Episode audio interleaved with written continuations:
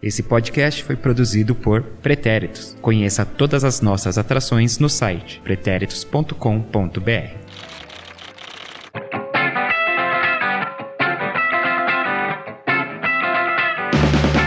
Salve, salve, meu mais que perfeito, minha mais que perfeita ouvinte! Estamos no ar, no ar não, não sei, nas ondas sonoras, talvez. Estamos na internet com mais um podcast do Sem Barreira, o podcast aqui dos pretéritos sobre futebol feminino, programa de número 30 já, hein? Eu sou Eduardo Willi, arroba Edu Willi no Twitter, arroba EduWilli29 no Instagram. E aqui do meu lado direito está o meu compadre Henrique Guimarães, o Guima Underline 89. Salve, salve pra geral. Guima Underline 89 no Instagram. Guima Underline 89 no Twitter. Fácil de, de achar. Só mandar direct que a gente troca uma ideia, responde dúvidas e é isso daí. E aqui na nossa frente da nossa bancada aqui, Marcelo Murata, que é o cara que fala seus arrobas, tá com um projeto bem legal também, né? Desenhando Oba! jogadoras. Fala aí, Marcelo, tudo bem? Opa, Ai. beleza, beleza, pessoal. É, eu tenho um Twitter, o MarkPHXMARC, P de pato HX, que eu só posto trocadilhos ruins e desenho às vezes. E eu tô com o Instagram agora, que eu estou fazendo ilustrações de jogadoras do futebol feminino, eu coloco uma biozinho, né? Coloco um parágrafo lá falando do, das jogadoras, do que elas conquistaram e tal. Só que o nome é gigante do Instagram, vai ter um link aí. É Fala o, também, fala. é o Drawing Players Not False. Vai ter aí o nome aí. No, Vai ter um arroba. Vai ter um link aí esperto. Curta lá, então. É, siga, né, no Instagram? É siga. É, siga. E, mas você pode curtir as Curta fotos as fotos. como a Lucy Bronze fez, É né, verdade, Marcelo? hein? Foi o momento máximo da minha carreira aqui. maior lateral do mundo, por que não maior jogador agora? Muito bem. Já ganhou o The Best FIFA. pra mim, disparado. Bom, ela que já, então, já deu tostão da voz dela aqui. Eduardo Araújo. Oi, gente, tudo bem? Prazer estar de volta. Eu, nem, eu gravei o último, né? Gravou. Eu gravei o último, mas é um prazer estar de volta de qualquer forma. Tem, quer, quer passar as arrobas aí, contato ou não? Não, não quero. Eu odeio a fama. E Felipe Rocha também está aqui, presencialmente aí, fechando o galera. time. Calma, calma, ah, eu moço, tô calma. acelerado, tô. Calma. Ah, pra quem não gostava de falar, agora tá ô louco, frenético. Olha só aí. Felipe tá- Rocha, tudo bem? Tudo bom. E com você, Edu? Comigo tudo bem. E com você, senhores, de todo o trabalho do podcast? Ok, estão dando sinal que tá tudo bem. Ah, isso aí. E também não vou passar nenhuma arroba nem nada que tô no mesmo time da Duda, não quero A fama. fama não. invasiva. Fama invasiva. Tu- Tudo bem. Isso aí. E é The Best Murata, né? Que é o, a- o prêmio da FIFA aí, só que no formato de Murata. No formato de Seguindo as leis Murata.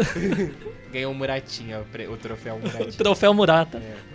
E hoje teremos a ausência de André Fonseca, né? Por questões pessoais aí. André, um grande abraço pra você. É, também João Janjão, João Victor Marques não. Até segunda ordem não irá participar, né? Pode ser que de repente aí, depois da gravação ele mande algum áudio e aí vocês vão saber na mágica da edição, mas a princípio ele não vai participar. Teremos participação por depoimento do Alisson Rodrigues, o Ali Show, né? Como já apelidou aqui o nosso Guima 89 apelidou o Alisson de Ali Show. Ele participará em alguns momentos aí por gravação. E Rufem os tambores. Vamos anunciar. Contratação, hein? Podosfera, o mercado da bola da Podosfera estava Empolvorosa. empolvorosa. Boa. Solta o pano. Pam, pam, pam, pam. Hoje, fazendo parte oficialmente aí da nossa equipe, vai participar por depoimento hoje.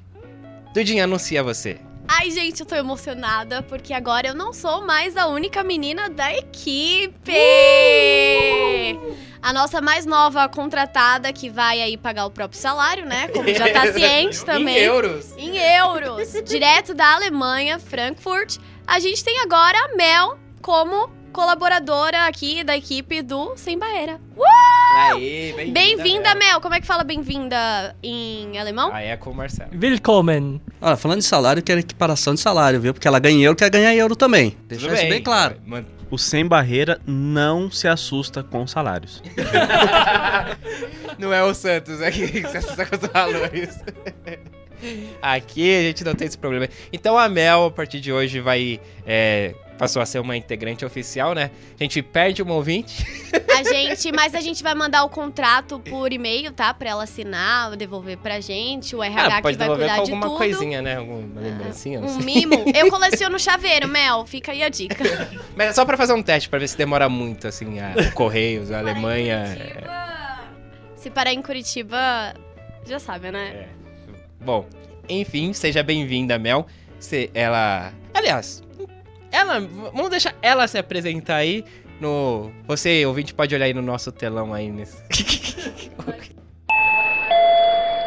Fala galera do Sem Barreira, aqui é a Mel. Agora sim, oficialmente parte do time do Sem Barreira. Tô muito feliz com essa oportunidade. Então tô aqui para falar um pouquinho de mim. Eu aprendi a, a me apaixonar pelo futebol, principalmente com meu pai e com meu irmão. Então eu lembro desde pequena sempre acompanhar os jogos eh, todas as quartas e domingos e principalmente torcer muito pelo meu time do coração, que é o Palmeiras. Uhul!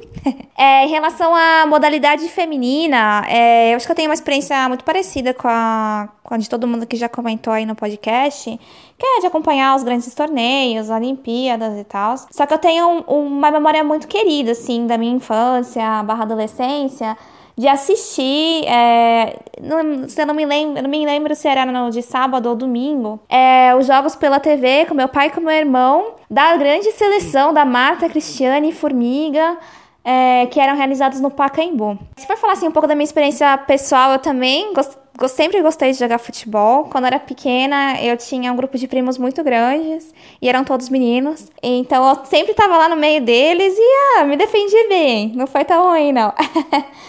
É, e aí na faculdade eu joguei pelo time da, da economia também, mas aí eu tenho que confessar que eu era reserva da reserva e foi uma decisão sábia poder me aposentar. E mais recentemente, assim, quando eu fiquei sabendo que a Copa do Mundo Feminina ia ser na França, eu fiquei super empolgada. Voltei a acompanhar a modalidade, fui atrás de comprar o ingresso, né? Porque eu moro aqui na Alemanha, fica muito mais fácil de eu conseguir ir. E eu tentei fazer de tudo, assim, pra poder prestigiar a modalidade, né? Eu pensei que o, o esforço mínimo de comprar o ingresso e estar lá era o que eu poderia fazer, sabe? De poder torcer pelas meninas e realmente acompanhar o máximo que eu podia. Foi aí que eu conheci o Sem Barreira.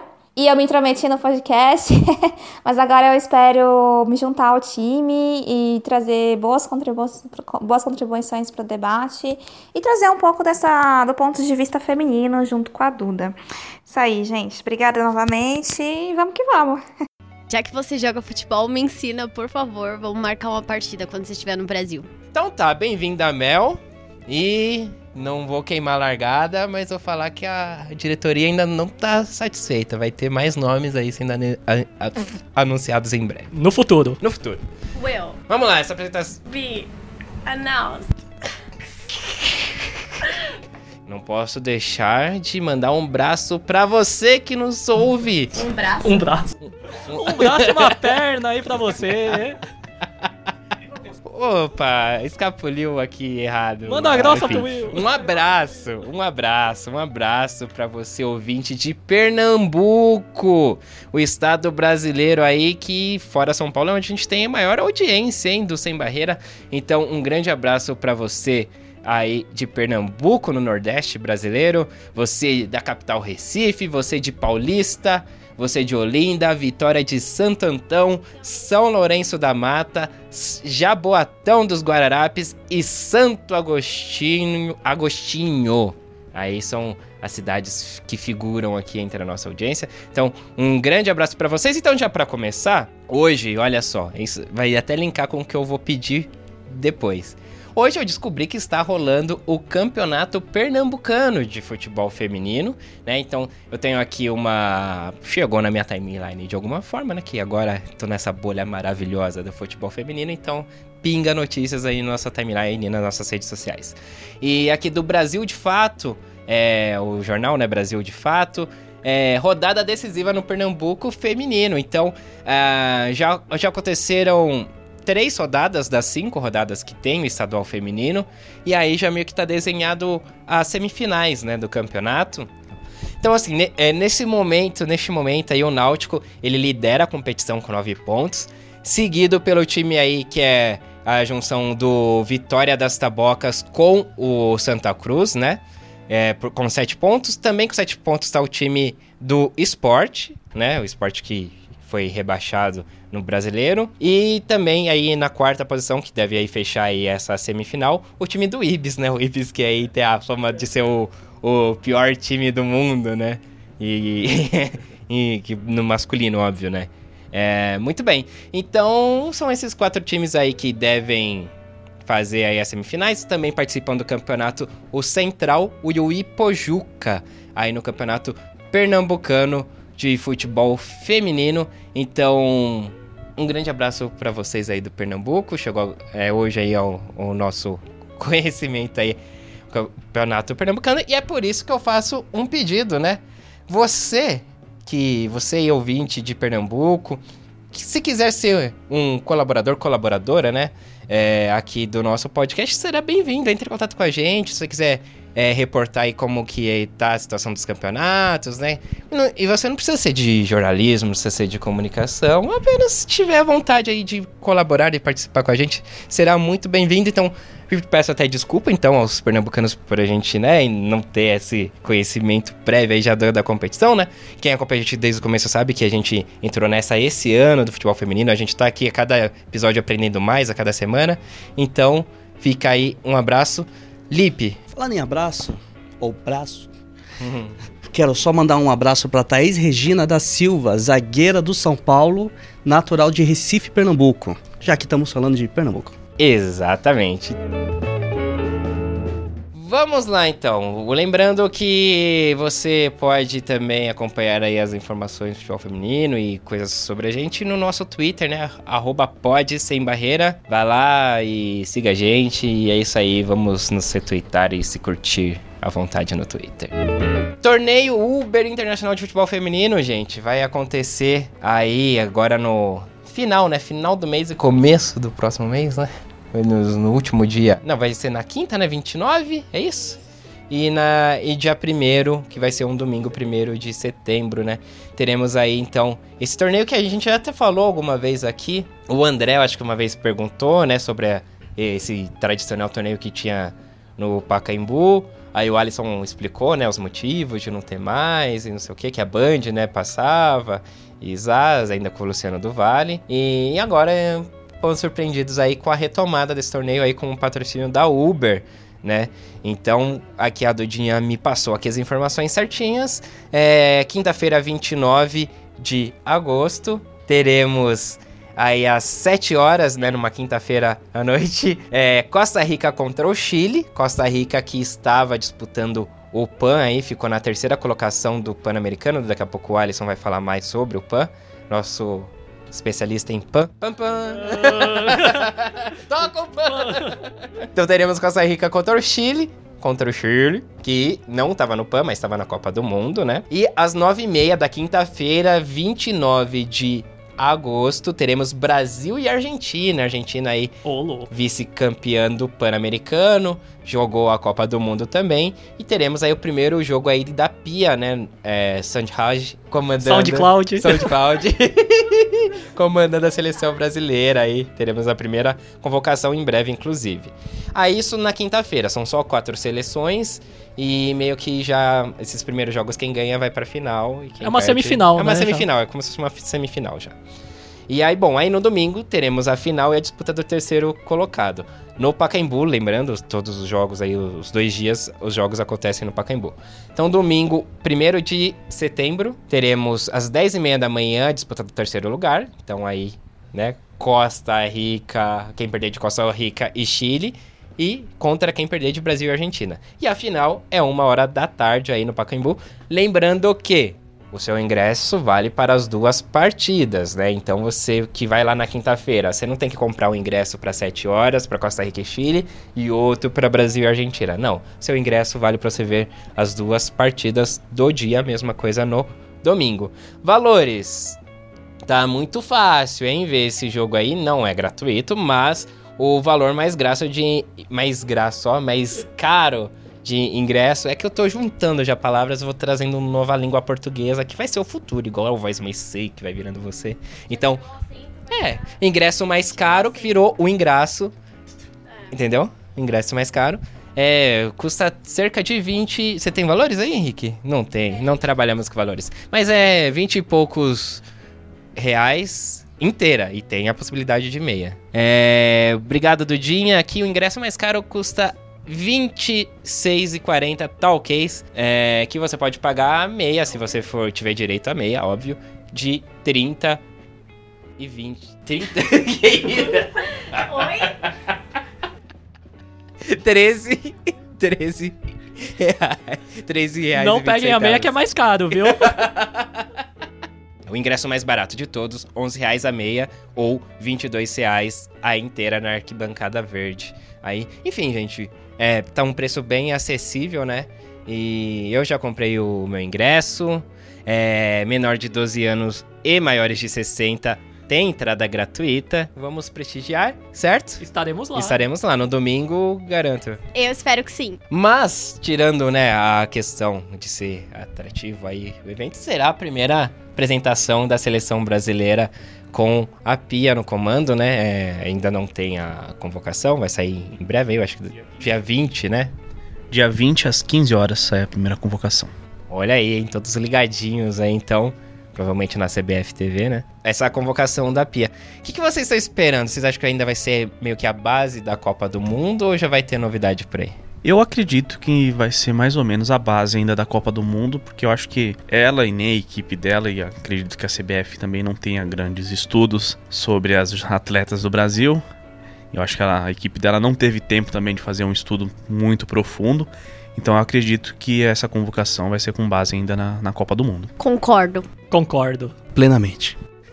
Esses caras estão fugindo do debate, aí, Ricão. Ah, aí tá difícil. Não, eu concordo também. Cadê o João aqui pra falar que não foi pênalti?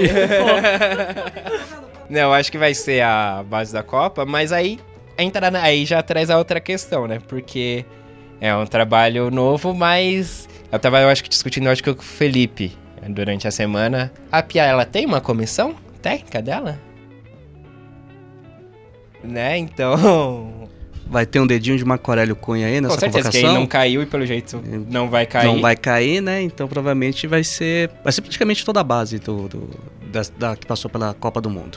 Pois é, agora a questão é, mas será que ela vai ter, ela vai formar uma comissão dela ou ela vai trabalhar com o pessoal que já era daqui? Eu acho que você, né, Lipe, falou que parece que questão de equipe médica vai manter. Ah, aqui o Henrique trazendo aqui a, a informação aqui que ela terá um assistente brasileiro e outro estrangeiro na comissão. Pouco, né?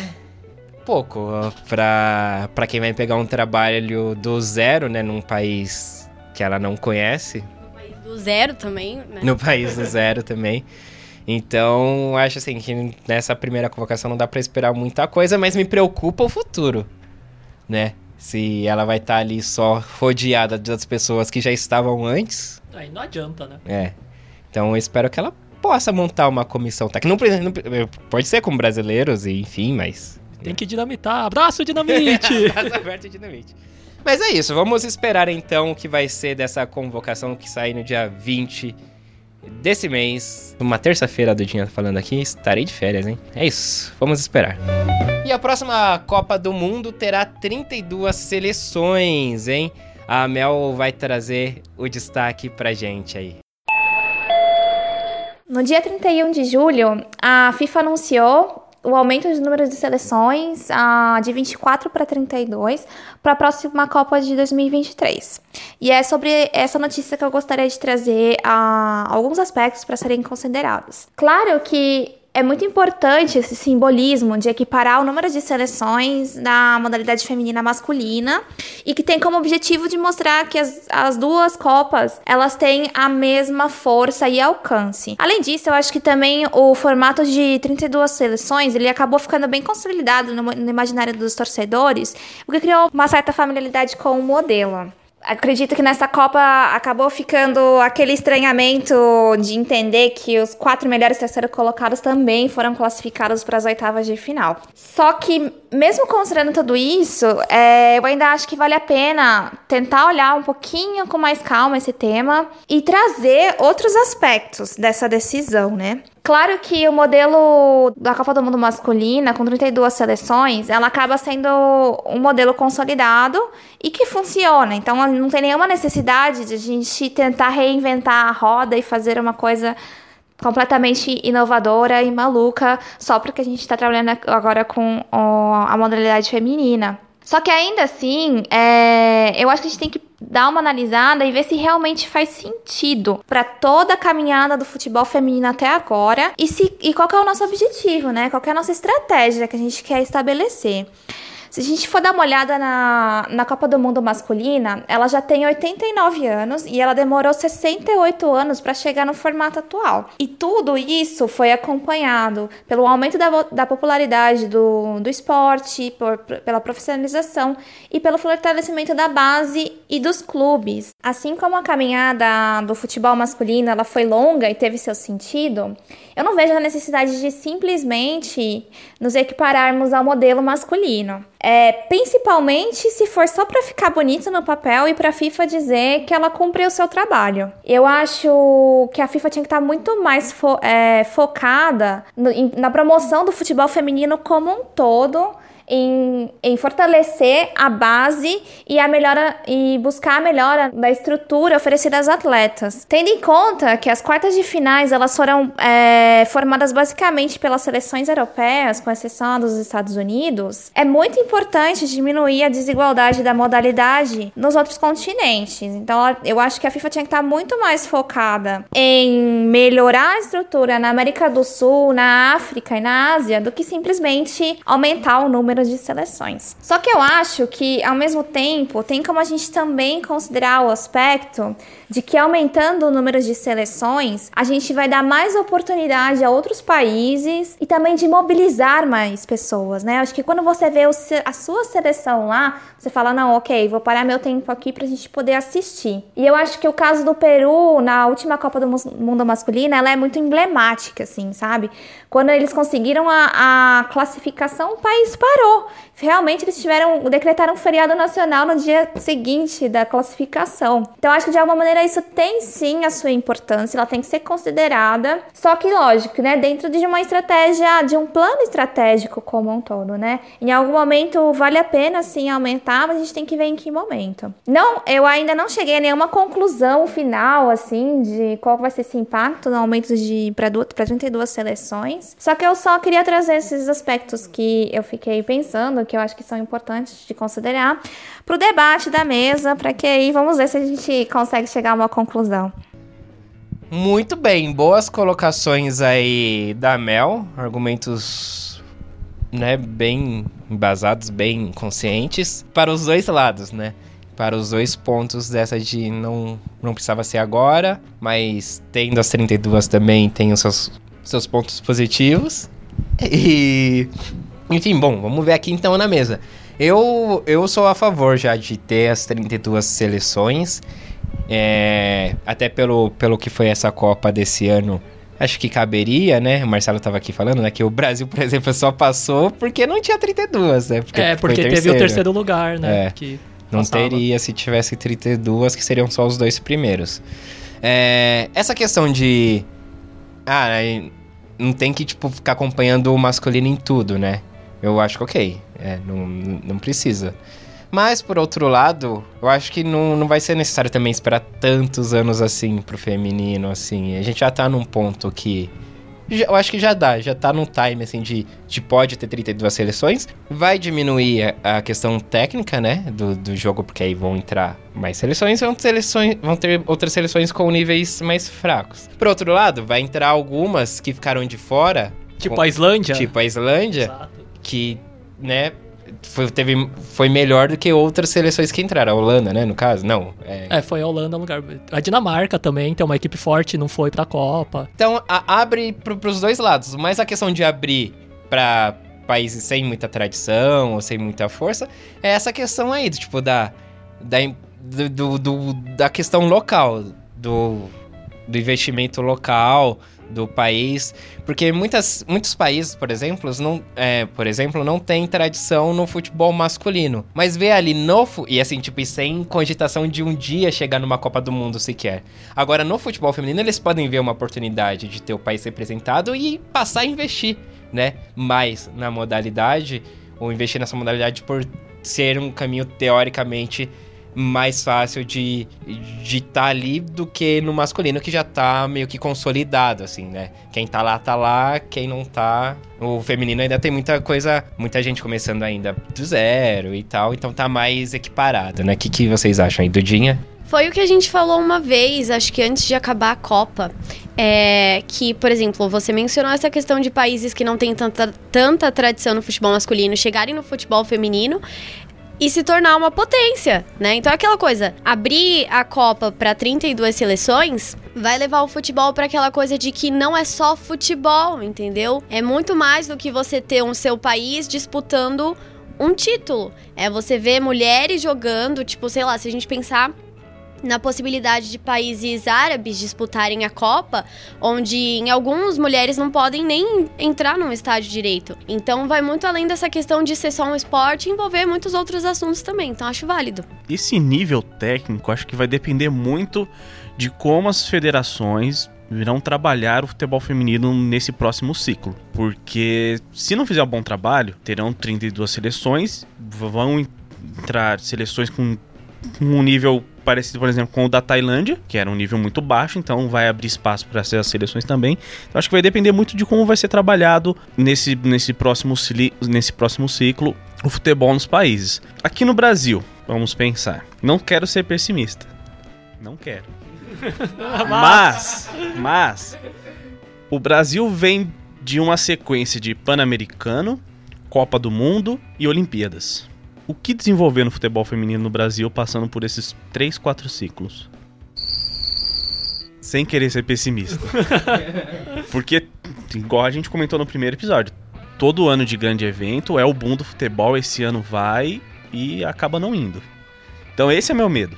É nesse próximo vai ter tempo, a Pia vai ter tempo para trabalhar. O futebol brasileiro vai se estruturar o suficiente desde a base para em 2023 ter uma seleção forte para disputar? Eu acho que é muito aquela coisa de você tirar o, a roupa da grande competição e quando acaba colocar isso na gaveta. Tipo, usei uma vez e vai ficar guardada pra daqui quatro anos ou dois, é, no intervalo de Copa, Olimpíada e PAN e tudo mais.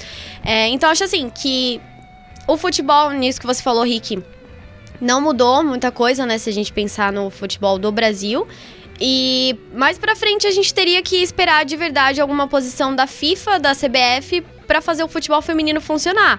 Então, tanto aqui no Brasil como nos países lá fora, exceto esses que já estão mais, desen- mais desenvolvidos e já tem estrutura e tudo mais. Então, acho que não depende só da gente como torcedor tá apoiando, como também não depende só de ter 32 seleções, depende de como a FIFA vai levar isso adiante. Porque o Edu comentou aqui, enquanto a gente estava ouvindo o áudio da Mel, essa questão de que ah, a FIFA cuida do masculino. E é essa impressão que a gente tem, que a FIFA é um. É só do masculino. A gente não tem essa ideia de que a FIFA também é responsável pelo futebol feminino. E eu acho que falta isso. Falta a FIFA se apresentar de verdade como representante do futebol feminino também. Então acho que quando isso acontecer, as chances do futebol em si evoluir vai ser muito maior. E a CBF também tem que fazer o trabalho dela aqui porque não tá fazendo nada. Então, tipo, depois dessa Copa agora, é que- vendo essa questão do, do investimento e isso, eu acredito que agora a FIFA vai realmente começar a investir. Não, eu acredito que ela vai começar a investir, começar com propostas novas, isso daí. Por quê? Deu grana. Na Copa da França. E eles veem mais o lado financeiro, mais o lado tipo assim, opa, isso aqui dá dinheiro, então vou começar a investir nisso. Tanto que, é, vão aumentar para 32 seleções, vão isso, vão querer aumentar um pouco mais o evento, né? Claro que vai ter aquele problema da, da do, dos times tecnicamente, onde vai ter realmente algumas Tailândia, umas aquelas goleadas, aqueles negócios, que não vai ser uma coisa tão bonita de ver. A gente só vai ver realmente competitividade numas oitavas de final, umas quartas de finais, que aí vai ver tipo um espetáculo na, nas partidas. Mas eu acredito aí, ou sendo um pouco mais otimista, que vai ter uma, vai ter uma melhora. Não, eu acredito também que vai ter um investimento maior, as pessoas estão olhando já com, com outros olhos para o futebol feminino. A minha dúvida é se esse tempo é o suficiente para você desenvolver o futebol nesses países que não tem tanto costume, igual aqui no Sul-Americano, a Argentina oficializou agora, é profissional agora futebol feminino, então eu não sei se tem tempo suficiente para desenvolver o esporte. Se a gente pegar aqui o Brasil, a gente tem uma geração que está acabando, que provavelmente não disputa a próxima, a próxima Copa. E como está sendo feito o trabalho nas seleções de sub-17, que é, é sub-17, porém vai ser pode ser a base da próxima seleção e na próxima Copa. Que não tem nem comissão, né? A base. Então, não tem competição, não tem, não joga. É, é assim, eu acho que o fato das 32 seleções assim, não influencia diretamente no, no, nossa, no nosso aqui, na nossa questão. Acho que pode colocar 50 ou pode. Tá, não pode tirar tanto assim também. Mas a gente sempre vai estar ali na Copa do Mundo.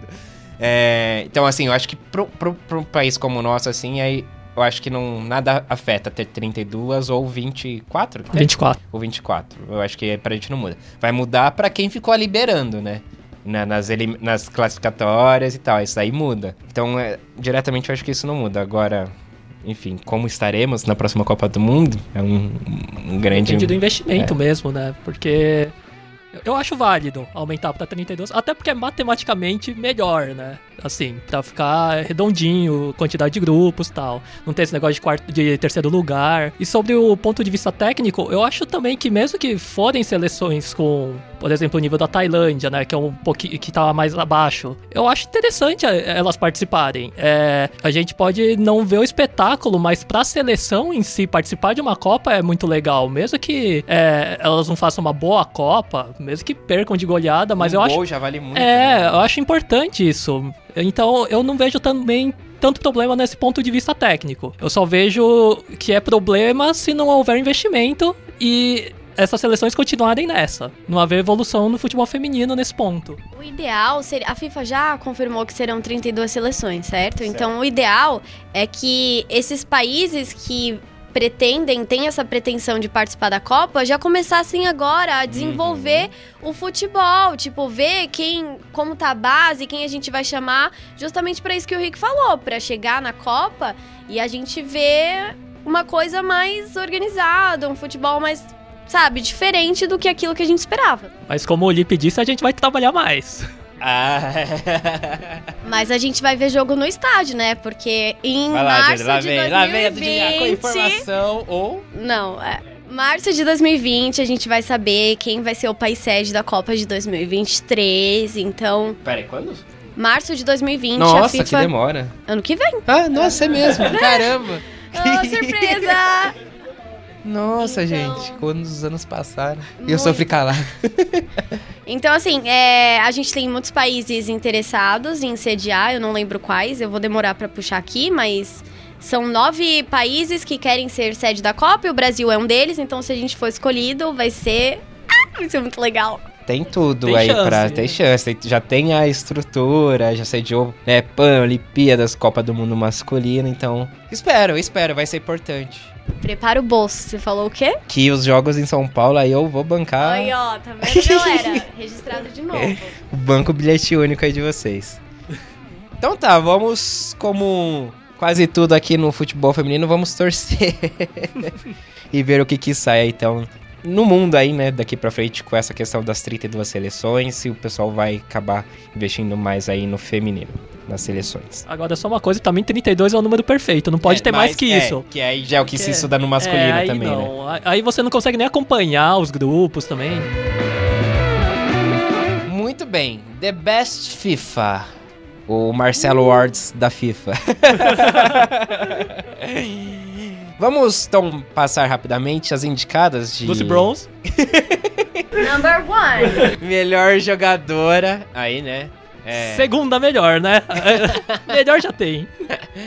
passar rapidamente. E a Mel deu até uma sugestão bacana da gente falar, assim, claro, dentro do nosso conhecimento do que a gente conhece, né, dessas jogadoras, as características, assim, o, que, o destaque das jogadoras. Então vamos começar aqui pela lista. Curiosamente, o primeiro nome que aparece é Lucy Bronze, lateral direita, né, é inglesa, joga no Lyon. Pra mim, melhor lateral direita do mundo. Do mundo. Pela vers- versatilidade, ela ataca muito bem Defende, defende muito bem. bem. Ela cruza o campo, né? Ela entra em diagonal, ataca muito bem.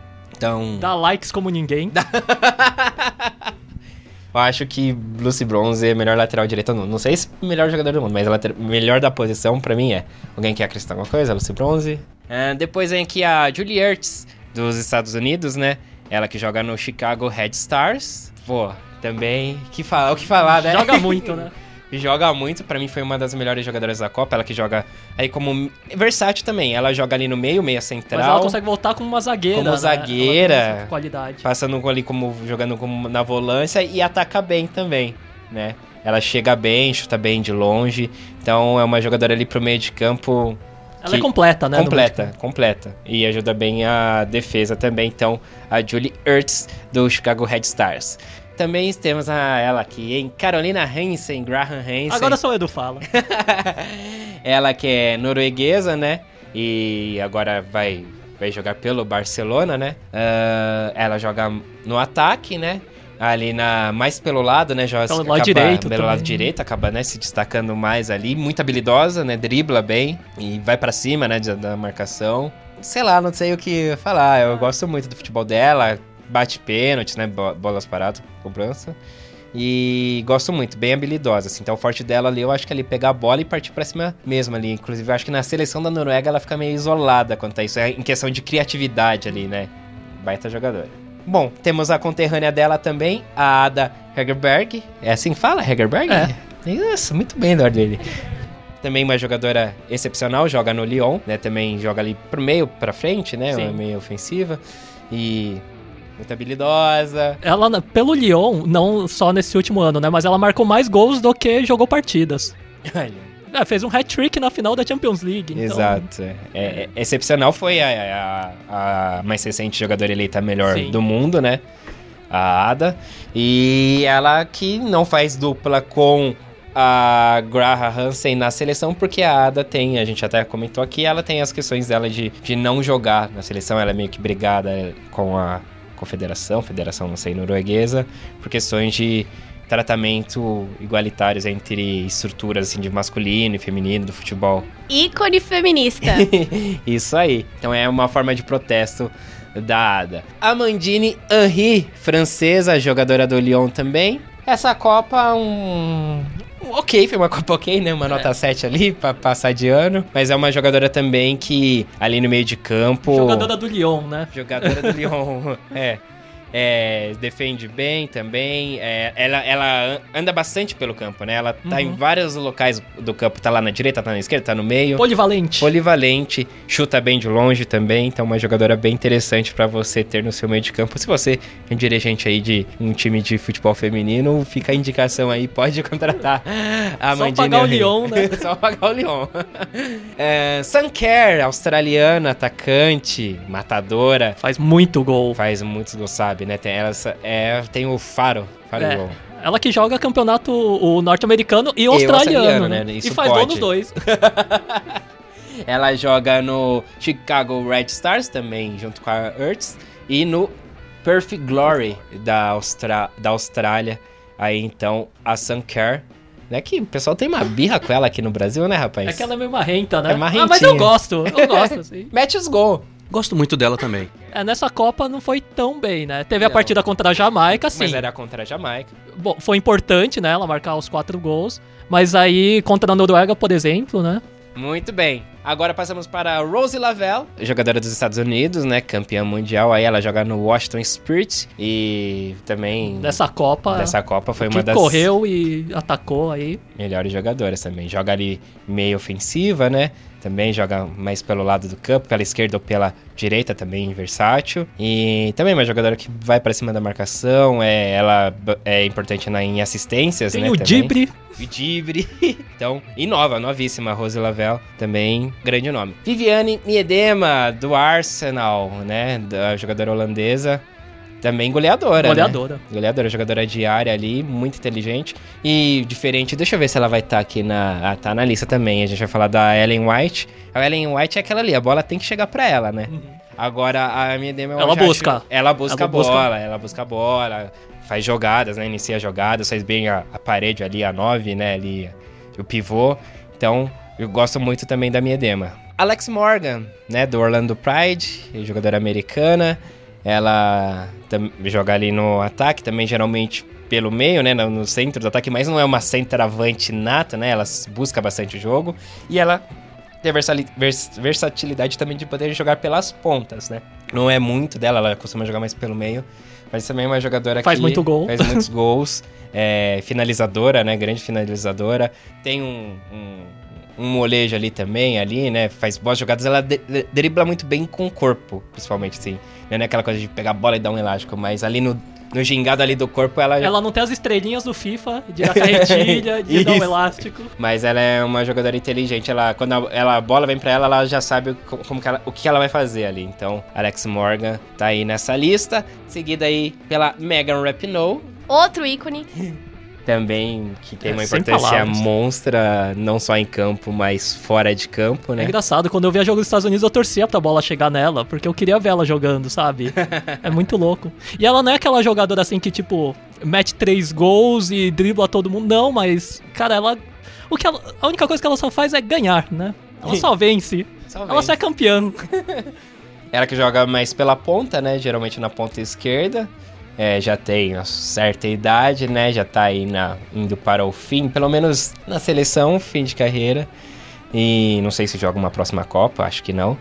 E, mas é, no campo, falando no campo, ela tem toda essa importância, né? Que já foi muito falado fora do campo. Mas no campo é uma jogadora muito interessante também pela ponta, habilidosa, vai pra cima, é, Passa bem, passa dá bem, né? Dá muitas assistências e interessantíssimo, né? E também pênalti, vai lá, pega a bola, bate, ela tem chama a responsa Chama pra a responsa, ela. né, Sinclair?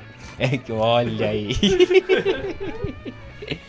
É, terminando aqui a nossa lista, faltam só mais duas. Wendy Ren... Ah, só a Rapinoe joga no Rain. Rain. Rain. Rain dos Estados Unidos. A Wendy Renard, zagueira francesa, joga no Lyon. Também aí foi um dos homens mais falados, né, da... antes de começar a Copa aí, né, durante a Copa. Uma zagueira que se destaca bastante pela altura, né? Uma das mais altas. Marca muito gols, marca muitos gols, né? De cabeça, principalmente. E ela, ela é uma boa zagueira. Na, na Copa cometeu algumas falhas É, tal, não foi mas tão bem na Copa, mas É, ela mas tem qualidade, assim, qualidade. excepcional. Tem mu- muita visão de jogo ali, de, de marcação, de chegar junto, roubar bola, de desarme, né? Então, uma jogadora bem interessante. E fechando, então, aí a lista, a Ellen White, que tá aqui... É, tá no Manchester City ou, e foi pro Birmingham ou ela saiu do Birmingham e foi pro Manchester City? Agora eu não sei. Aqui Ih, na tá- tá lista tá, tá as duas equipes. É, eu acredito que ele esteja no City, mas Eu também. mas- enfim, a inglesa Ellen White, que foi uma das artilheiras né, da Copa. Eu falei, é, só voltando, né? A, a- na Copa, a Alex Morgan, Megan Rapinoe e a Ellen White empataram na artilharia, né? Nos critérios, a Rapinoe ficou na frente, mas a White também foi uma das artilheiras. E é, é o que eu falei, né? Também é matadora, centroavante matadora, mas aí a bola tem que chegar nela ali na área, né? Ela não é de buscar o jogo, mas... Quando a- chega, decide, Quando né? chega, decide. Tá no City aí, falou a Dudinha fora do microfone. Desculpa. É isso, essas são as jogadoras que estão indicadas, né? Ao The Best FIFA aí. FIFA The Best, não sei, motherfucker. E vamos ver, a premiação será. Dia 23 de setembro. Muito bem, vamos ficar ligadinhos. A Dudinha, infelizmente, é. gente vai ter que liberar você, Dudinha. Obrigado, pena que foi rapidinho hoje, mas você volta, né? Outro dia. Ah, não tem problema. Valeu a pena abrir mão do meu almoço pra gravar aqui com vocês, seus lindos. Jogou. Sintam-se sintam-se importantes, Vou tá te bom? levar um chocolate lá depois, tá bom? Tá bom, obrigada. Eu gosto de sneakers. Não, já tá comprado, não dá pra escolher. Brincadeira, mas é isso, gente. Continuem aí falando de futebol feminino, como vocês sabem falar. E até a próxima. Obrigado, Dudinha. Futebol feminino dá a maior audiência da Band, aí superando o Masterchef. Marcelo, você tá acompanhando os dois, né? Você acompanha o Masterchef. Sim, Masterchef também. Você, você tá aí entre as maiores audiências da É, Band. torcendo pro Rodrigo ganhar aí. Cozinha muito. E, então, o futebol feminino aí no jogo do Corinthians, né, que teve... Agora eu não lembro quanto é que foi, mas é, foi a maior audiência da, da Band.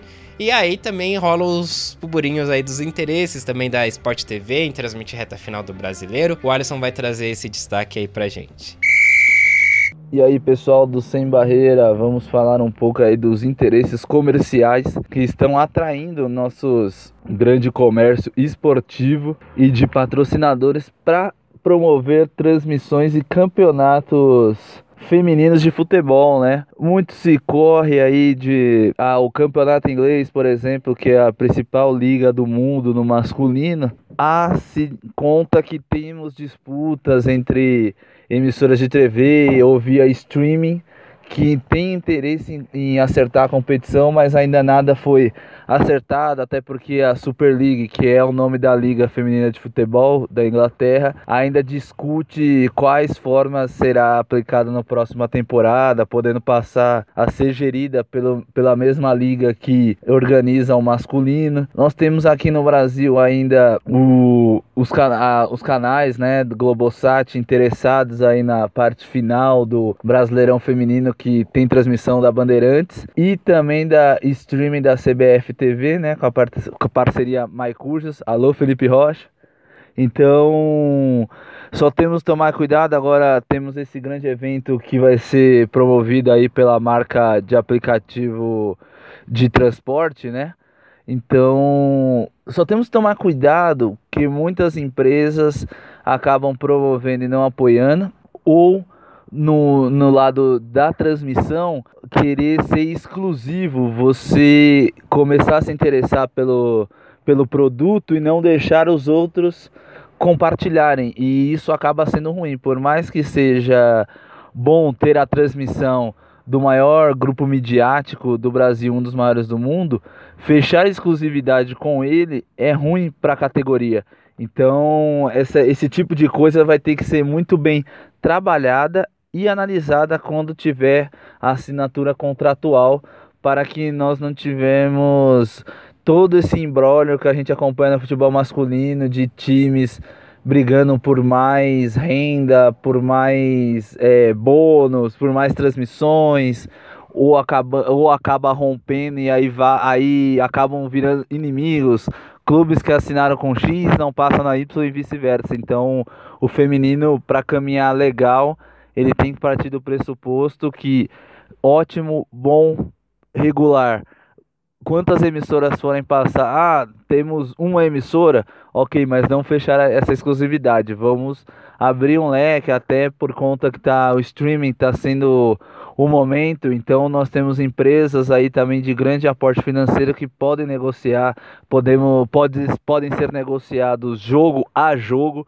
Então acho que esse é o grande setor, é o grande boom da história. Como não fechar o seu próprio mercado tendo tanta opções de escolha desde que não fecham a exclusividade. E se fechar a exclusividade, seja por um tempo curto, para um torneio, para jogos específicos, para não criar uma disparidade financeira que já é muito grande entre os times das grandes capitais para os times do interior. Tá, então aí é, as preocupações do Alisson, Ali Show, em relação quando ele falava da, de promover e não apoiar de fato, né? E que isso pode acontecer aí. Bom, o que vocês acham então dessa questão da, da, da, busca das marcas? Agora vocês acham que tem bastante disso? Então a gente vai ter muita marca entrando só no embalo agora e é meio que é só da boca para fora, mas apoiar mesmo não vai? Eu acho que vai ter sim algumas. Eu acho que algumas marcas. Então, estão começando pelo menos a ver com outros olhos, né? Até como investimento, né? Porque começa a dar um retorno isso. Eu, eu acho que também vai ter muita marca que vai pular fora, vai pela onda, assim, né? Aproveita, ah, tá, teve Copa do Mundo tal, vamos investir em futebol feminino, mas fica por isso mesmo, né? Faz um patrocínio, alguma coisa e sai. Mas eu acho que tem algumas que ficam. Pelo menos é, um, é o meu ponto de vista otimista, né? É, tem bastante marca que se aproveita desse momento, desse boom pra querer aparecer. Essa discussão acontece até na parada gay. É uma, uma discussão bem constante, porque muitas marcas aproveitam esse período para se promover, artistas aproveitam esse período para se promover, mas de fato não defendem a causa. Então acho que é, é importante se atentar a isso na hora de fechar um patrocínio e ver qual é a real intenção dessa marca em querer vincular sua, sua imagem com o futebol feminino. E aproveitando só trazer alguns números de audiência que, que a Band teve esse ano com as transmissões. O primeiro jogo que a Band transmitiu esse ano foi o Santos Internacional pelo Campeonato Brasileiro. Foi um bom jogo. Teve uma média de 2,5 de audiência aqui em São Paulo, com picos de 3,8. E o último jogo com transmissão foi o Corinthians e Vitória, com a Ibope de 3,4 com picos de 3,6. Isso na televisão é, é muito expressivo, porque a cada ponto de audiência equivale a 60 mil domicílios. Então atingiu muita gente, muitas famílias estão acompanhando, então isso é muito importante, essa cobertura. É muito legal mesmo esses números aí, Henrique, que você trouxe. Lá em casa, assim, eu meio que acostumei meu pai também a, a assistir. Meu pai, ele gosta, assim, de, de futebol, às vezes ele tá assistindo Série B lá. Parece assim. meu pai, ele deixa a TV ligada no domingo. É, vôlei, futebol, meu pai, se estiver passando, ele joga. Mas aí ele não sabia, né, que ia ter jogo feminino. Aí quando começou, eu acho que foi desse do Santos Inter, ele falou, ó, oh, vai ter vai ter o Santos e Inter aí, vai ser jogão, põe aí e tal. Aí, pois, aí quando eu sei que tem jogo e ele tá em casa, eu vou sair, ó. Aí eu falo, ó, tal hora vai ter, vai ter os meninos dos Corinthians lá. Ele vai, ah, é, é, qual, qual canal que é? Não, põe na Band lá e tal. E aí, ou então já sai já deixa na TV lá, e aí ele vai assistindo. Aí outro dia eu cheguei sem falar nada, e ele já tava assistindo, assim, eu nem, nem precisei falar que ia ter jogo, ele tava já meio... Ele, ele já tá começando a, a, a criar a rotina, sabendo que domingo, duas horas, tem jogo na Band do feminino, isso é muito legal. E um número legal também foi do confronto de duas equipes do futebol brasileiro que tem uma camisa forte, que foi o São Paulo e Palmeiras, que chegou a ter pico de 4.1 de audiência. Então, com essas equipes subindo agora para a primeira divisão, junto com o Grêmio e Cruzeiro, então isso é forte para as regiões, né? Para o esporte local. Então, é bem provável que tenha transmissões desses times na sua, na sua região. E aí vem o também, agora, com esses times também na primeira, aí vai crescer mesmo o olho, assim, de, de, da galera querer transmitir, né? Esse interesse aí que falam da Sport TV de pegar já a reta final, mas até agora não tem nada, né? E eu acho super válido, assim, né? E espero que tenha realmente. Até porque na fechada a gente não tem, né? o, o, feminino fechado com ninguém, né? A Band é aberta, a Rede Vida é aberta. E não tem na fechada. Mas aí entra nessa questão que o Alisson falou. Exclusividade é um perigo, né? Ah, eu acho assim, pô, legal, transmite também na Sport TV. A Globo eu acho que ainda não vai abrir a aberta ainda para transmitir uma competição nacional pro feminino. Mas aí é embaçado, eles vão lá e compram os direitos e ficar regulando. Aí isso que não pode, entendeu? Então, e, e aí por outro lado, e também voltando à questão das marcas, de cuidar, tomar cuidado com quem tá te né, patrocinando não, é muito complicado porque é um esporte super frágil ali que tá clamando por patrocínio, então não tem muito que ficar escolhendo, assim, não pode ficar muito falar não, né? Então tá meio que refém dessa, dessa fragilidade. Enfim. E nessa semana nós tivemos a apresentação de Dani Alves no São Paulo e a Mel chamou aí destacou, né, chamou a nossa atenção para a presença ali, né, no, no rolou um vídeo, né, na apresentação, aliás, Parabéns ao São Paulo, foi uma festa muito bonita de apresentação ali do Dani Alves no Morumbi. E no telão lá rolou depoimentos de jogadores é, que já jogaram com o Daniel Alves e outras personalidades importantes para São Paulo. E entre elas estava lá a Cris, né? A nossa Cris, e dando seu, suas boas-vindas, né, o Dani Alves. Enfim, a Mel quer destacar aí a, a representatividade que tem ter uma jogadora, né, uma atleta, uma mulher ali nessa, nessa apresentação. Então, só para dar uma visão geral assim do acontecimento, né? Essa apresentação do Daniel Alves no São Paulo foi um grande evento que contou com a participação de ex-craques do São Paulo e com, com depoimentos por vídeo de grandes craques uh, mundiais até, inclusive do, do Messi e do Soares. E é no meio dessa galera toda que tá a Cristiane, né? E eu gostaria aqui só de, de pedir uma licença para falar primeiro qual, qual foi o meu ponto de vista como torcedora do futebol feminino, né? Acho que foi muito emocionante ver que ela tá lá no meio de todos esses craques e de repente ouvir a torcida do, do São Paulo ovacioná-la. Acho que é muito legal esse reconhecimento que a torcida do próprio time tem e a importância que eles dão, né, pra participação dela. E sem contar que foi muito. Foi muito tocante ouvir a mensagem dela ela tentou ressaltar muito a questão, a importância dele voltar para o futebol nacional e das crianças poderem voltar a acompanhá-lo, né, no nosso futebol. Mas agora voltando um pouquinho ao, ao tópico mesmo, acho que é muito importante ressaltar o simbolismo dessa participação da Cristiane no meio de tantos craques. Primeiro que é muito legal ela ganhar esse espaço esse protagonismo mesmo como craque. Ela é um deles também, né? Ela é um, um dos grandes ídolos do São Paulo. E eu acredito que esse é um dos primeiros passos para naturalizar a participação das mulheres nesse meio futebolístico, né? Ela não é só uma mais uma mulher lá falando sobre as dificuldades do futebol feminino.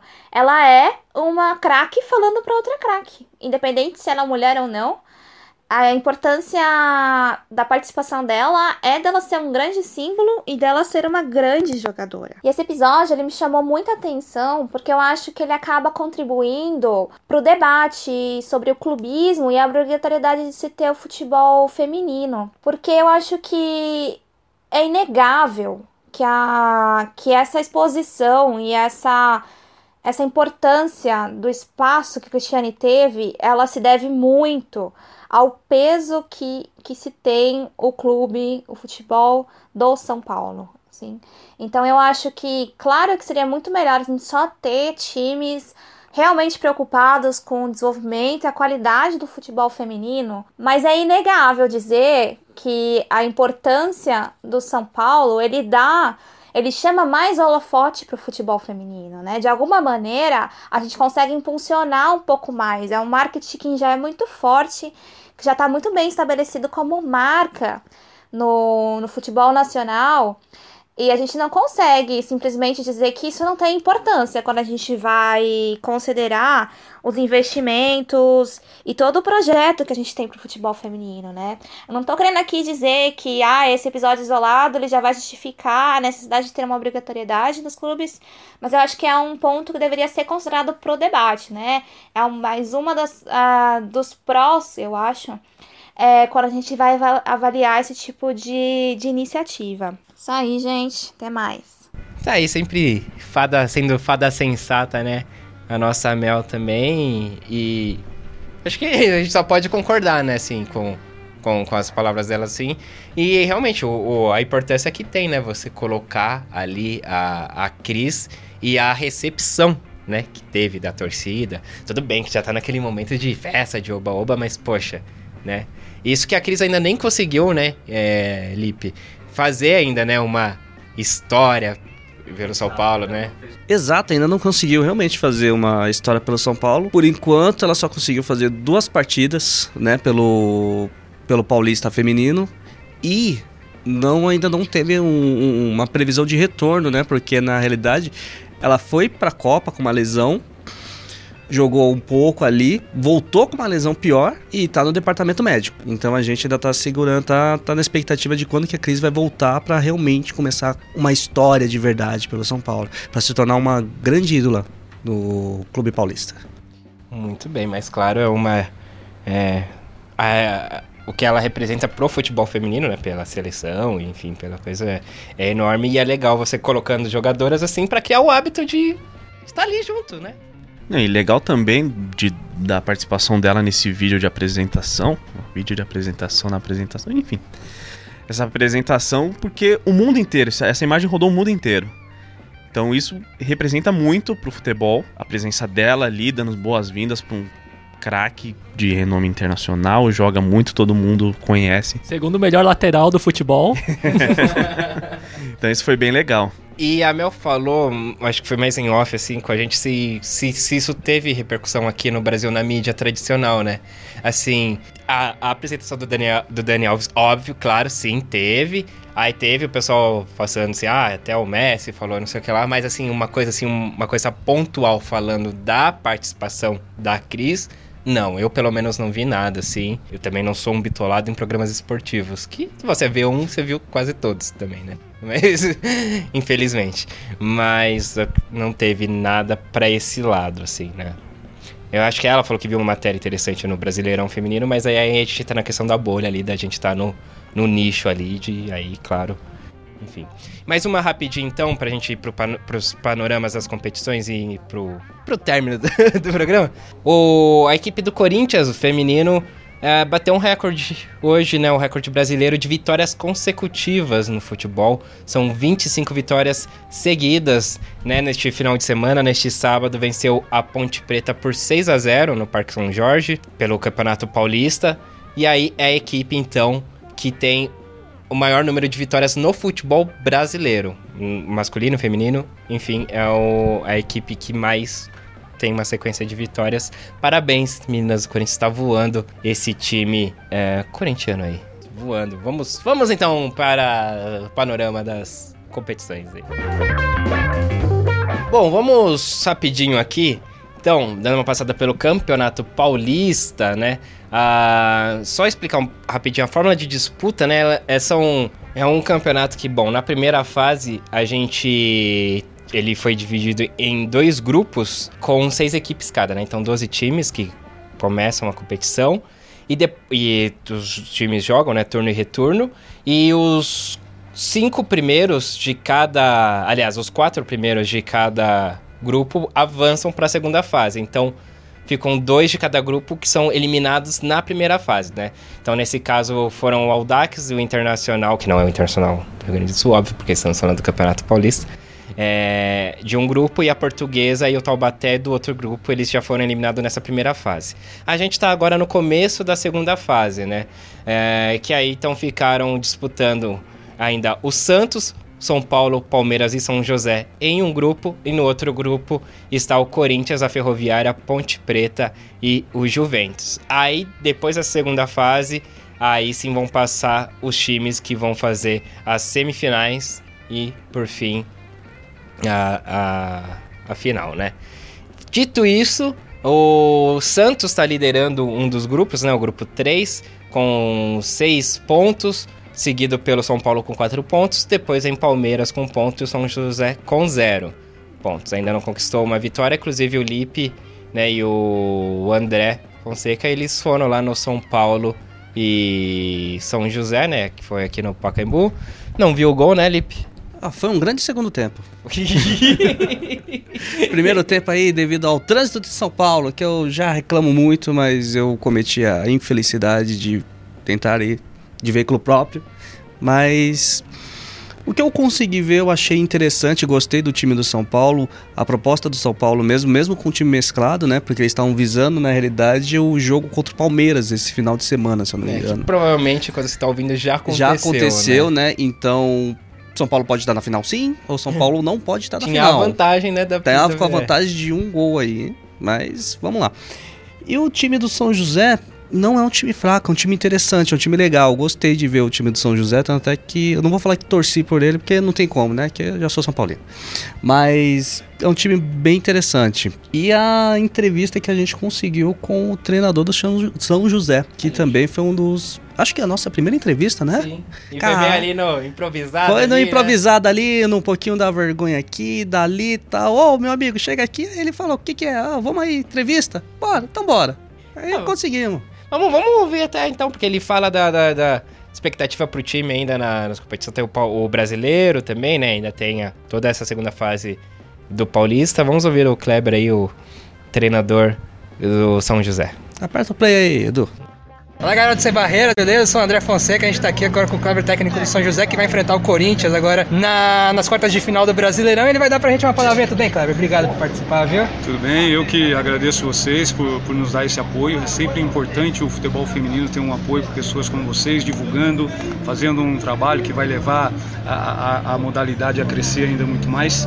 Como você falou, vamos jogar contra o Corinthians nos nossos domínios. A gente sabe do poder e da força que tem a equipe do Corinthians, não é?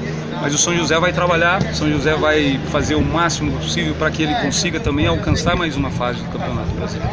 A primeira nós conseguimos, foi com muita dificuldade pelos problemas que nós tivemos durante a temporada, mas nós estamos nos ajustando novamente. Eu acredito que a gente vai conseguir chegar forte para esses dois confrontos. E o objetivo do São José era chegar nas quartas de final ou o objetivo é chegar a semi, ou o máximo que... Nós queremos mais, nós queremos a semi, como queremos a semi do, do Campeonato Paulista também, não é?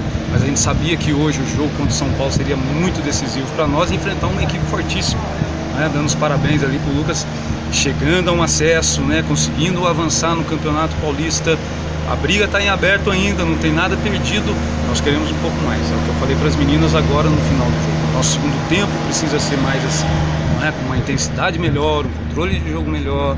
Vai ser um jogo bonito. Eu acredito que quem veio ao estádio, quem tem vindo ao estádio acompanhar o futebol feminino, tem se surpreendido. Aqueles que já estão mais tempo, com certeza sabem que é isso daí, essa qualidade legal de se ver. Muito bem, então a gente agradece muito aí, né, as palavrinhas aí que o Kleber deu pra gente aí, com o André Fonseca e o Lipe que estavam lá no Pacaembu. E só pra fechando aqui o Paulista, na- no outro grupo, quem lidera é o Corinthians, né? É, seguido pela Ferroviária, é os dois com o mesmo número de pontos, né? Três vitórias, mas o saldo de gols do Corinthians está na frente. E a Ponte Preta e o Juventus ainda não pontuaram.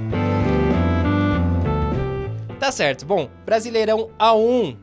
Vamos lá, gente. Na primeira fase aí já foi, né? Então nós tivemos os rebaixados, times rebaixados, que foram o Vitória do Pernambuco, que a gente comentou lá no começo programa, né? Que tá disputando aí o Campeonato Pernambucano de Futebol Feminino. O Foz Cataratas, né? Que tem a parceria com o Atlético Paranaense, ou melhor, o contrário, né? O Atlético tem parceria com o Foz, é, também foi rebaixado. E o São Francisco da Bahia foi rebaixado. E o Sport, né? Como a gente já tinha falado, também foi rebaixado aí com isso ó, o saldo de gols, Henrique, menos 50 de saldo de gols aí. Então foram as quatro equipes rebaixadas para Série A2 no ano que vem. E aí passando para as quartas de final, nós tivemos nós teremos, né, na verdade, Corinthians e São José, Internacional e Flamengo, Ferroviária e Santos e Audax contra o Kinderman. Esses jogos só acontecem na próxima semana de quando a gente tá fazendo a gravação, então não tem perigo da gente falar alguma coisa e ter acontecido um jogo. Então, palpites!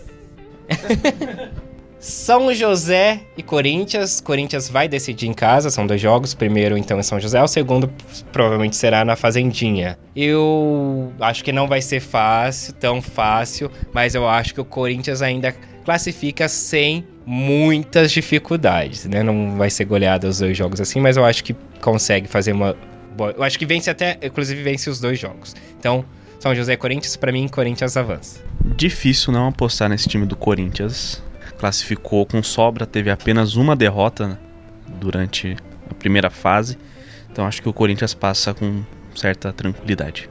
Marcelo. Corinthians. Eu não tô acompanhando tão próximo, mas Ah, até, verdade. é, mas até assim, por fora você pega o que tá acontecendo, né? E pô, 25 vitórias consecutivas.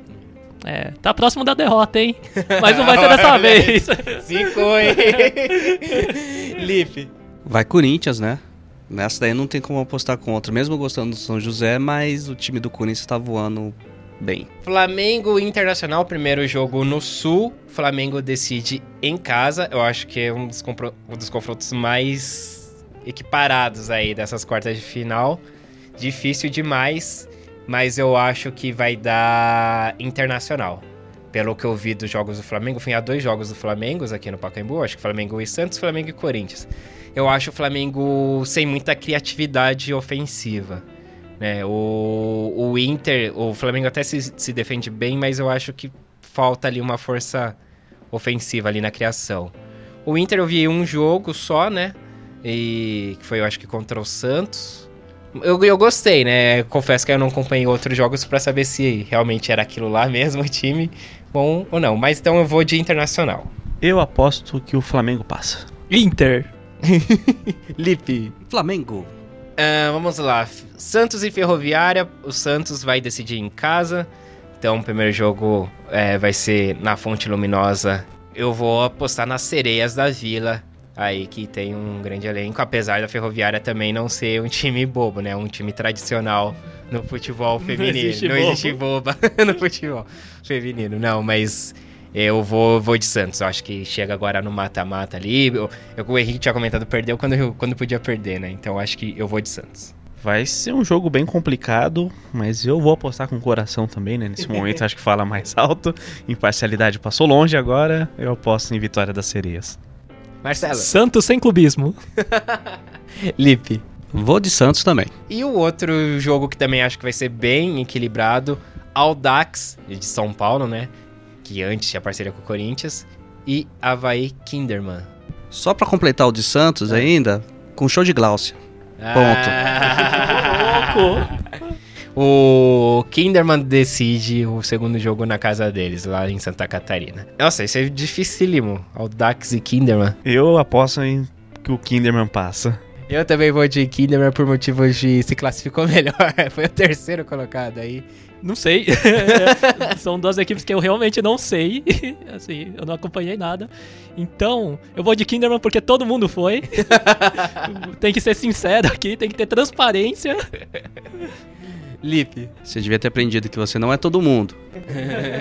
Mas eu também vou de Kinderman porque eu não acompanhei a galera. Muito bom. Então tá aí, artilharia, quem tá indo muito bem aí né, nesse campeonato é a Milene do Corinthians, atacante, tá metendo gol, assim, tipo, pensou gol da Milene. Então, uma jogadora bem completa. E com 16 gols aí. E com 13 gols ali, tá a Gláucia. Gláucia dos Santos aí, que também essa é embaçada, viu? Bo... Ela sabe o que fazer. A gente tem cheiro de gol também. Faro de gol. Cheiro de gol. Cheiro de gol. Cheira gol também. Faro de gol. A Glaucia então tá na vice-artilharia com 13 gols. Aí depois a gente tem a Gabi Nunes do Corinthians, a Raíza do Flamengo, a Crivellari, que pra mim é uma jogadora espetacular. É uma das minhas jogadoras favoritas do futebol feminino. E também temos a Verena, a Morim do Vitória, que já não joga mais né, na competição. Tá bom. É, brasileiro 1, Brasileiro 2 a gente tem o Cruzeiro finalista, né? Venceu o Grêmio, né? Eliminou o Grêmio na semifinal. E como a gente já comentou aí nesse final de semana, foi definido também São Paulo e Palmeiras. A gente não sabe quem ganhou, mas. Enfim, né? é isso, não dá pra falar muito. Quem tá. A final vai ser Cruzeiro e Palmeiras ou São Paulo. tá certo, ok. E a artilheira do campeonato, por enquanto, é uma jogadora do Grêmio que não joga mais na competição, a Karina, com 14 gols. Mas na briga ainda disputando tá a Maria Eduarda do Cruzeiro com 11 gols, a Carla Jéssica do Palmeiras com 13 gols, então ela que é a vice-artilheira. E temos também a Maresa Luara, que vai ter que meter um monte de gol aí, que ela tá com 9 gols, ela briga ali pra cima também. Então, só reforçando, Cruzeiro finalista. E agora a gente vai também liberar aqui o Henricão, o Guima 89, vai honrar com seus compromissos. Antes da gente, é, antes da gente falar aqui um pouquinho do PAN. E Henricão, valeu, até a próxima. Até a próxima, com muito pesar eu deixo essa mesa hoje, foi muito produtiva. Bons assuntos, espero que vocês tenham gostado também. Comentem nas nossas redes sociais, agora temos Instagram. Já foi divulgado? Não foi divulgado? Porra, mas eu já sigo. Tem sim, eu sigo, segue lá. Pode sem barreira. mas é isso, gente. Foi um prazer conversar com vocês e até mais. Então tá, seguindo aqui, Pan-Americano, que acabou nessa sexta-feira pro futebol feminino. A Colômbia foi campeã, venceu a Argentina nos pênaltis. Quem vai falar é o nosso especialista, o Ali Show, que é, trabalhou no Pan, né? Panorama. Fala pessoal do Sem Barreira, vamos trazer aqui um panorama do Pan-Americano, né? Que ocorreu em Lima, no Peru, Brasil muito bem representado, com uma meta aí audaciosa de ser o segundo, se manter como a segunda maior força das Américas, né? Mesmo com o corte de investimento. Mas estamos aqui para falar de futebol feminino, né? E o futebol feminino acabou tendo a Colômbia de forma inédita e histórica histórica, ganhando da Argentina e levando ouro para casa. A Argentina era a grande favorita, ainda mais tendo mesclado muito do time que disputou a última Copa do Mundo, que foi histórico, que nunca tinha disputado, com outras jogadoras, até pela por muitas jogarem na Europa, então acabaram tendo férias. É, os clubes também não têm obrigação de liberação das jogadoras. Então, por exemplo, Soli Rames do Lyon, que está no, já chegou no Santos novamente, está jogando no Santos novamente, não foi convocada, a Bonani também não foi e outras jogadoras, mas La Roquette, que era reserva na Copa do Mundo, por exemplo, estava, era uma da, foi uma das artilheiras do Campeonato Pan-Americano, mas acabou perdendo da Colômbia nos pênaltis, porque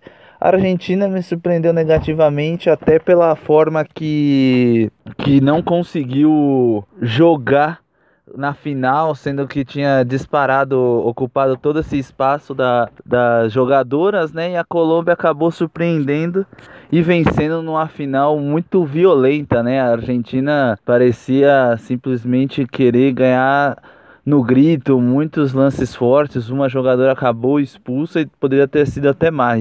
E por outro lado, no bronze, a Costa Rica ganhou a medalha de bronze no futebol histórica também a primeira vez, então a gente teve um, um pan aí histórico para um rival sul-americano, que foi a Colômbia fazendo a final com a Argentina e um da América Central, no caso a Costa Rica, conquistando esse bronze. O Brasil, como já sabíamos, né, naquele regulamento patético é, ante, anterior ao PAN, por ter conquistado a vaga no para a Copa do Mundo e a Copa América, não conseguiu a vaga para o Pan-Americano porque só só Freud explica que quiçá ele para encontrar umas bizarrices assim, né?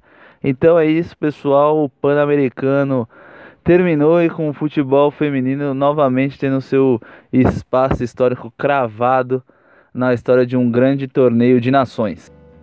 Muito bem, então. Aí o fado sensato, né, Marcelo?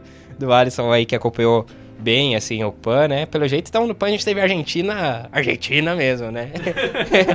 que na, na Copa elas jogaram direitinho, sem bater, sem, sem nervosismo. E mas enfim, deu Colômbia aí que não disputou a Copa do Mundo só. Lembrando. E aí, o, o Alisson é puro ódio, né? Quando fala do. regulamento. Do regulamento aí do Brasil ter ficado fora do PAN por causa do regulamento. Eu Pô. nunca fiz isso, de reclamar de regulamento ou não. jamais. Longe de mim, né? Mas eu não tenho essa, esse ranço, não. Eu acho que tudo bem. É, eu, nesse tipo... caso, não. Acho que não. Ah, foi campeão da Copa América, classificou pra Copa do Mundo e pras Olimpíadas. Aí você acaba você coloca, pô, se já venceu a Copa América, você já, tá acima dos outros times sul-americanos ali. E aí, pô, já foi pra uma Copa do Mundo, aí você abre também para outras seleções, né? Terem essa, essa glória de ganhar uma competição, que é importante o PAN também, né? Agora, por exemplo, eu já discordo do lance dos, das seleções europeias que vão para as Olimpíadas serem pela Copa. Eu acho que poderia ter algum torneio assim específico, é, específico é para classificar para as Olimpíadas. Eu acho que só a participação da na Copa, acho que, sei lá. Porque é você acha estranho. que teria seleções que teriam mais chances se pensasse, focasse de repente sim, só num pré-olímpico, é isso? Talvez sim. Do que uma seleção que já foi bem na Copa e vai para as Olimpíadas. Sabe? Ah, não sei. Não, eu eu acho que poderia ter, sabe? Não que eu não vou destilar todo o ódio igual com o regulamento da Euro, da classificação da, das seleções europeias da Copa, não chega nesse nível. Mas eu acho que poderia ter um torneio separado ali, específico só para as seleções que vão para as Olimpíadas. Entendi. É bom, teria se se tivessem passado quatro, né, europeias para semifinais. Aí teria. É, não seria, ia, aí, já, é. aí as, as vagas já não sairiam da, da Copa, né? É, pero no mútil, né? Porque seriam só. Bom, seriam é, as mesmas é. seleções. Mas é isso. Então, Colômbia campeã do Pan-Americano. E Costa Rica, terceira colocada, Paraguai quarto. Lembrando que a Costa Rica estará aqui no Brasil disputando o torneio Uber Internacional de Futebol Feminino. E Marcelo, a gente ainda não vai falar da Champions, que ainda, pô, tá numa fase que ainda trocentos times, né? Tá rolando ainda. Mas tem- você tá acompanhando, né? Uhum. É, ainda são 40 equipes que estão disputando as 10 vagas restantes, né, para a Champions League da temporada 2019-2020. E hoje, sábado, para datar essa gravação aqui, é, já rolaram algumas partidas da segunda rodada, são três rodadas, né? Só relembrando que são de- é, 40 equipes divididas 10 grupos, 4 times em cada. E elas jogam entre si. Um desses times é o é o time sede que vai sediar as partidas, né? Do, todas as partidas do grupo. E pra não ter tanta viagem, assim, o problema de logística, né? Então já pegam essa semana, né? Esses dias pra já jogarem em um lugar só. E agora teve a segunda rodada, a terceira rodada vai ser na terça-feira. E aí a gente já sabe quais vão ser as equipes que vão figurar entre as 32 é, seleções, não, né? Pô, as 32 equipes da Champions League. Então, no próximo episódio nosso aí, a gente já vai ter com clareza, mas vai estar mais enxuto, né? já vai tá- estar definido, já vai saber. Eu não sei, se, eu preciso até me informar se já vai ter o sorteio de do, o chaveamento das equipes, né? Mas já vai ter tudo definido aí quem joga. Muito bem. E pra encerrar agora sim o programa, vamos rapidinho pro mercado da bola. Hoje tá curtinho. Essa daí faz tempo que fechou, a gente só esqueceu de falar no nosso primeiro mercado da bola. A Sara da Brits. Da Brits. Debritz. Debritz. Debritz. Debritz. Debritz. Debritz. A alemã, ela que é meia atacante, né? Ela joga no. Quer dizer, é, a, função aqui do mercado da bola é falar das contratações. Então ela vai jogar. Jogava em e vai jogar. em. Ela jogava no Bayern de Munique e vai agora para o, jogar a próxima temporada no Paris Saint-Germain. A Sofia Jakobsson, a sueca, né, fez uma grande Copa do Mundo, principalmente no, na fase é, nos playoffs, né, oitavas, quartas, semi, jogo de terceiro lugar. Já em terceiro lugar, que vale. que vale. Ela que é atacante, né, joga pela ponta. Ela vai ser galáctica aí também, vai jogar pelo Tacon Real Madrid. Ela que jogava no Montpellier. Gostou, né? Pô, Pô, Montpellier. e- esse francês de Paris aí HSC. Montpellier HSC. vai jogar com as Lani, hein? Vai jogar com as Lane, aí dupla sueca na- no Real Madrid. Tacon Real Madrid. Gosto sempre de valorizar o Tacon também. E aí, aí é uma coisa que eu vi que eles meio que não fizeram, né? A junção da- das marcas ali, pelo menos É, até por agora. enquanto tá assim, Tá, né? tá sendo mais forte, assim, na- na- nas mídias o Tacon, inclusive, né? Eu não vi um perfil, não sei, eu acho que não tem ainda. Por exemplo, no Twitter, que a gente acompanha bastante. É um perfil do time feminino do Real Madrid. É, tá sendo o Tacon, que já existia e tal. Vamos ver se mais pra frente é uma coisa que vai consolidar ou vai ficar nessa Tacon Real Madrid. Tá com quem? Tá com quem? Real Madrid. e também, Liv. E pra fechar aqui, a minha querida, não tenho nada contra, eu quero deixar claro isso. Talvez tenha passado a mensagem errada durante a Copa. Alex Greenwood, da Inglaterra. Acabou a hegemonia, né? É inglesa aí, ela que joga pela lateral esquerda, né? E ela vai pro Lyon, olha só. É, o Lyon agora tá com os dias contados. Depois que do Zicou, Não, não ziquei, não. Ela que jogava pelo Manchester United. Ela que também ainda tem muitas figurinhas. tá sobrando. Sobrando, inclusive, inclusive. é, pô, ainda tem tempo de trocar, né? Poxa. Marlana, do Elas no Placar. Vamos trocar essas figurinhas aí. E você, ouvinte aí de São Paulo, né, no caso, que, que quiser trocar figurinhas da Copa, ainda tem aí. A gente tem bastante figurinhas pra tocar, inclusive da Alex Greenwood aí. Tem várias. Várias aí, já tem um time dela. Tem. Então tá, é do mercado da bola aí. E lembrando que o nosso mercado da bola a gente fala assim das jogadoras que estiveram na, na Copa do Mundo, né? Boa, Lipe, boa, Lipe. Eu achei que a gente já tinha falado, mas não, né? Da Daiane. É a Daiane, zagueira. Eu, eu acho que a gente comentou durante a semana entre a gente, na minha cabeça, tava que a gente já tinha falado no, no programa. Então a Daiane, zagueira brasileira, ela estava na Copa do Mundo, né? Acabou na, na reserva, né? Não, não- eu acho que ela até entrou um jogo ou outro lá durante a partida. Mas enfim, ela será aí zagueira no Real Madrid, tá com o Real Madrid. Então o que deve esfriar por Tá completo. Tá com o Real Madrid. ah, que falava-se muito da Kathleen, né? Da Kathleen, então acho que a Kathleen não vai acabar não indo mesmo pro Real. E é isso, e o Lipe mostrou aqui também que nesse final de semana tá rolando um torneiozinho amistoso, né? E a Jacobson já meteu o gol aí pelo Tacon aí. Considerações finais. Marcelo Murata, valeu por mais um programa. Valeu, valeu, gente. Participem, por favor. Mandem comentários, mandem áudios, mandem qualquer coisa. Vibrações aí. positivas. Vibrações positivas, é, figurinhas repetidas. Dinheiro, pode também. pode. Pode.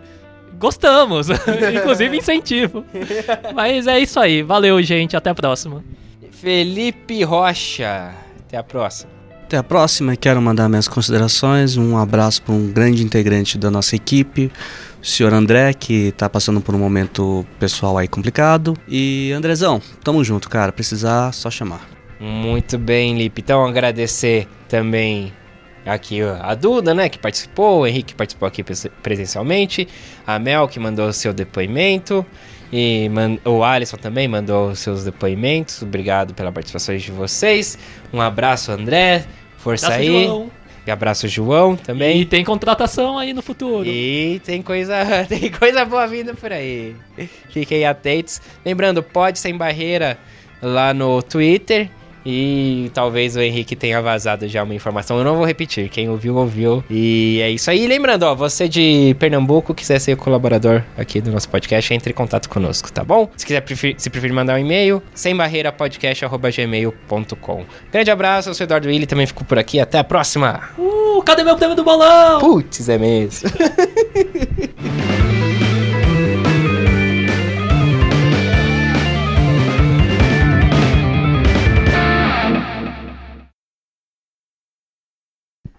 O Edu tá de tênis novo! Olha! Que a doidinha me assessorou a comprar usando lá os pontos de milhagem aí, sei lá. Não, não é de milhagem, é de dar desconto aí. Cashback, isso. Foi assessorada aí, ganhei 4 reais, não pagou frete, mas tá certo. tá bom. E eu acho super válido, espero que aconteça, mas. Eita! não foi perante isso aí, não, mano? Pro João não foi o quê? Caraca. Bom. Jogador do São Paulo Futebol Clube. Aí. Chutou o chão. chutou o chão, não foi pênalti, não, Henrique? Não foi pênalti, chutou o chão. Participou de dois jogos. Filha da puta, meu crachá.